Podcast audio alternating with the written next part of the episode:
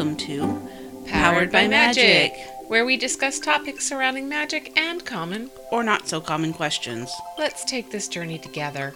Hi, I'm Tatiana. And I'm Sylvia. And we are coming to you from Eugene, Oregon. We invite you to conjure up a broom and ride with us. How are you today? Tired. We both are. Yes, tired. Even after a nap, I'm tired. um, doing great, other than that, and good to be back home. Was gone for a little bit, two weeks. That's why we paused our show for one episode. Mm-hmm. Got to go see my friend that I've known since second grade, which was really awesome. We had to do some work ah. at her house. She just moved, so I was helping her out with that. And it's good to be back home with my cats. Mm-hmm. I missed them. They missed me. Mm-hmm. And then, of course, after being home a week, I go straight into house sitting. So, pet sitting. So, there you have it. Yep. that that surmises me pretty easily. Yep. What about you? Uh, doing pretty good. I've had... Haven't had a very eventful couple of weeks, but... That's because you didn't have me. Yes, uh, I don't know. It was busy. Right. B- week before last was busy, but this week has been very nice. Uh, I've been doing stuff on E S O. I've been. I'm going to run a one-shot T T R P G on the twenty-sixth for friends, and that's going to be fun. It's called The Broken Tales. Nice. Yeah, it's you. Basically take a fairy tale and you break it and then you wander through it as an investigator. I think you've mentioned this. Yeah. Very cool. Sounds cool. And then otherwise, not much at all. Okay. I guess that means we just dive right in. Yep, I think so. All right, you start off. Yes, the Witch's Cauldron. The Witch's Cauldron is one of the witch's tools. It's not a must-have, but features heavily in media with witches. Cauldrons can come in copper, cast iron, pewter, and a host of other materials depending on the use of the cauldron. Cauldrons actually date back all the way to the Bronze Age, which is thirty-three hundred B C to twelve hundred B C. So they have been around a very long time. Often nowadays, when it comes to magic, they are used for making black salt, burning papers with spells on them, burning incense, or mixing herbs. I just learned about black salt the other day. I oh, never yeah? knew about it. Yeah. Oh, interesting. Never had heard of it until just the other day. Huh. The cauldron is associated with the north and earth and can easily stand in for that on your altar. It also corresponds to the womb and as such is an object of creation as well as a place of transformation. It takes all of the ingredients you put into it and makes something new. Whether that's a stew, an herbal concoction, or something else. That is a part of its power. Very cool. Thank you for that. Do you know what black salt is? Can you tell us what that is?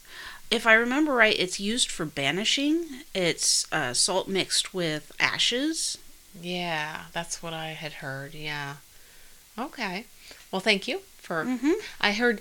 Part of that, the ashes are, you know, a really cool way to do it is ashes from previously done magic. Yeah, previous spells and such, yeah. yeah so that's, that's, I've also heard incense used. Mm, yeah, that would be cool. Yeah. Be cool. Mm. All right, I'm going to dig in with the Windsor Witches. Ooh. Yeah, let's let's uh, weave a, the weave. Let's weave a web today. For the Windsor Witches. In Oxfordshire, England, four women were accused of having used witchcraft to put some prominent people to death. All of the victims, in quotes, were well-known citizens of Windsor. These women were put to death on February twenty-eighth, fifteen seventy-nine. Now, there are two different dates that were given that I researched. One was February twenty-sixth and one was the twenty-eighth. I decided mm. to go with the twenty-eighth. I don't know which one's accurate. Yeah. One of the women who gave an account of her wrongdoings was Elizabeth Styles, otherwise known as Elizabeth Rockingham, which was her maiden name before she married John Styles on September first, fifteen seventy-two. There were three other women who were only mentioned as Mother Devil, Mother Margaret, and Mother Dutton. These women were all elderly, poor, one whom was crippled, and lived in an almshouse. Now, an almshouse is a house built originally by a charitable person or organization for poor people to live in, and I got that from the Apple Dictionary. Two pamphlets exist as an account of the occurrence. One was given by Elizabeth herself through her confession. It was done in March of fifteen seventy-nine, known as a rehearsal both strong and true. Not long thereafter, the second pamphlet came out, called, and this is a long one, A Brief Treatise Containing the Most Strange and Horrible Cruelty of Elizabeth Sewell, alias Rockingham, and Her Confederates Executed at Abington upon Richard Gallis. That's one heck of a pamphlet name. Right? Oh, that was a lot to say. The name is longer than the pamphlet. Right? The second one may have been, quote-unquote, a first-person account of the son of one of the victims, whose father had passed. The son had reason to believe these women were to blame and were witches.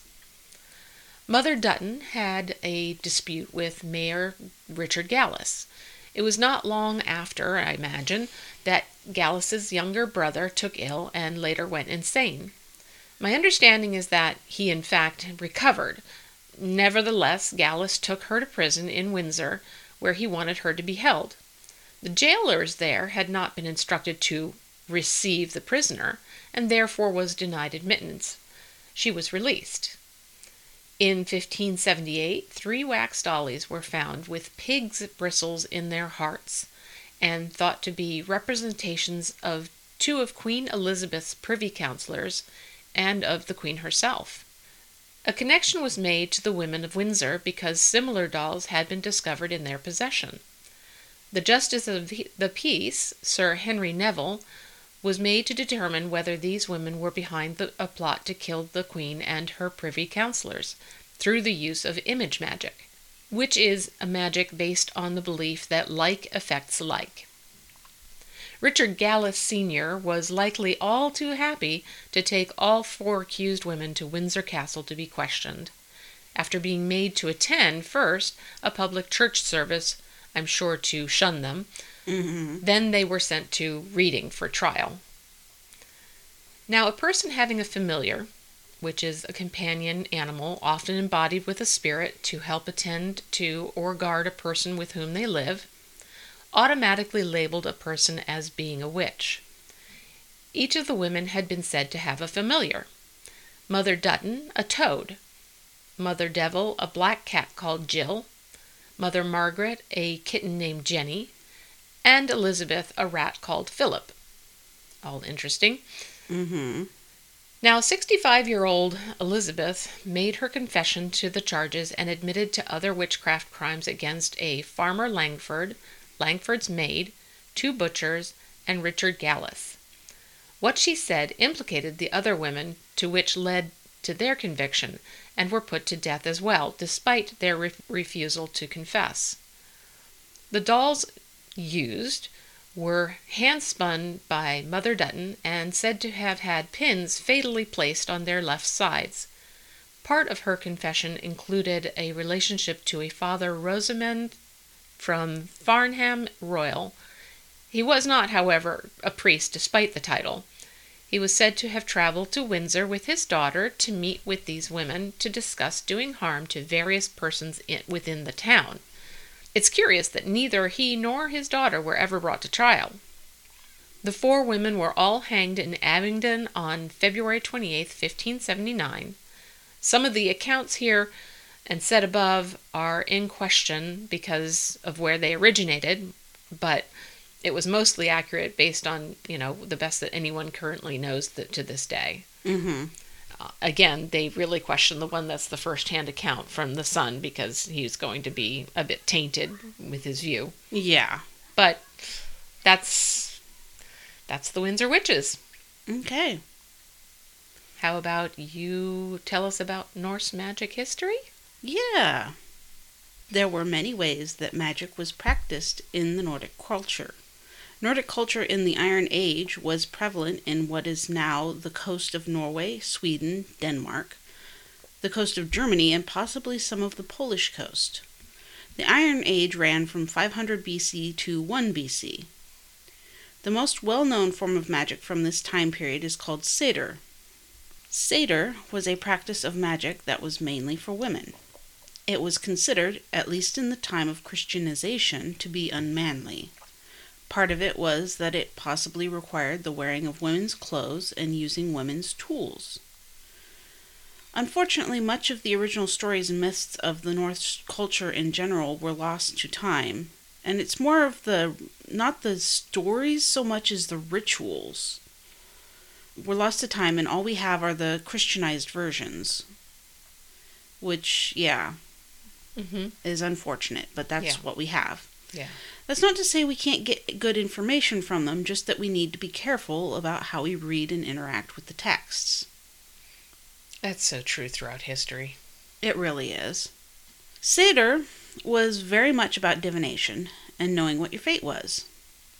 There was also a connection to the spinning of yarn. Because of this, or maybe the other way around, the Norns, or fates as we know them now, are associated with Seidr, or Seidr. The Norns were three women who harvested, spun, and wove your fate into the fabric of life. So they knew everyone's fates, including the gods. They were named Urd, Verdandi, and Skuld, possibly meaning past, present, and future, respectively. Seidr was also about messing with people's minds, making them forget, remember, or muddling their thoughts. There is one story where a woman practices Seidr to keep soldiers from finding her son sitting in plain sight. Unfortunately, each time after the soldiers left, they realized they'd been duped, so they finally found another Seidr pr- practitioner who didn't like the mother, and both the mother and son were unfortunately killed. Mm. But it's just, it's a story, so. Mm-hmm. Runes also come from Norse culture. Though if runes were used for divination and magic then, as they are today, there is little evidence for it. Most well-known is the Elder Futhark, so named for the first row of runes. It is a collection of twenty-four letters, or runes, each one with its own meaning. Some meanings are agreed on, others not so much. All in all, a very interesting system of magic that may be more modern than the runes themselves. Going back in this topic a little bit, one cannot forget that the mythologies were preserved, at least somewhat. Prose Edda was written by Snorri Sturluson around twelve twenty C E. It's written in four sections, each with their own topics. It is the most complete collection of Norse mythology we have so far. Part of the reason it is now called the Prose Edda and not just the Edda is to differentiate it from the Poetic Edda. Poetic Edda is a collection of narrative poems with no known author, but with older content than the Prose Edda. It also includes the Havamal, which is a collection of like sayings and short stories um, of Odin and other things. Mm-hmm. Very interesting. I listened to it. Cool. It has been attributed to Sæmundr the Learned by Bishop Brynjolfur, but that is currently disputed by many current scientists. It didn't look like he was actually the one who did it or wrote it. It was just this guy who was a fairly big person in the history of the Poetic Edda thought that this was, that Sæmundr was the one that did it. Mm-hmm. It comes from the Codex Regius, which was written in the thirteenth century, and originally came from Iceland and was sent to a Danish king by Bishop Brynjolfur. Some of the old Norse mythologies are still with us today, and mentions of Seidr are still being found. As it is, we have to piece together the culture from what we still have of it. Yeah, and it's very popular.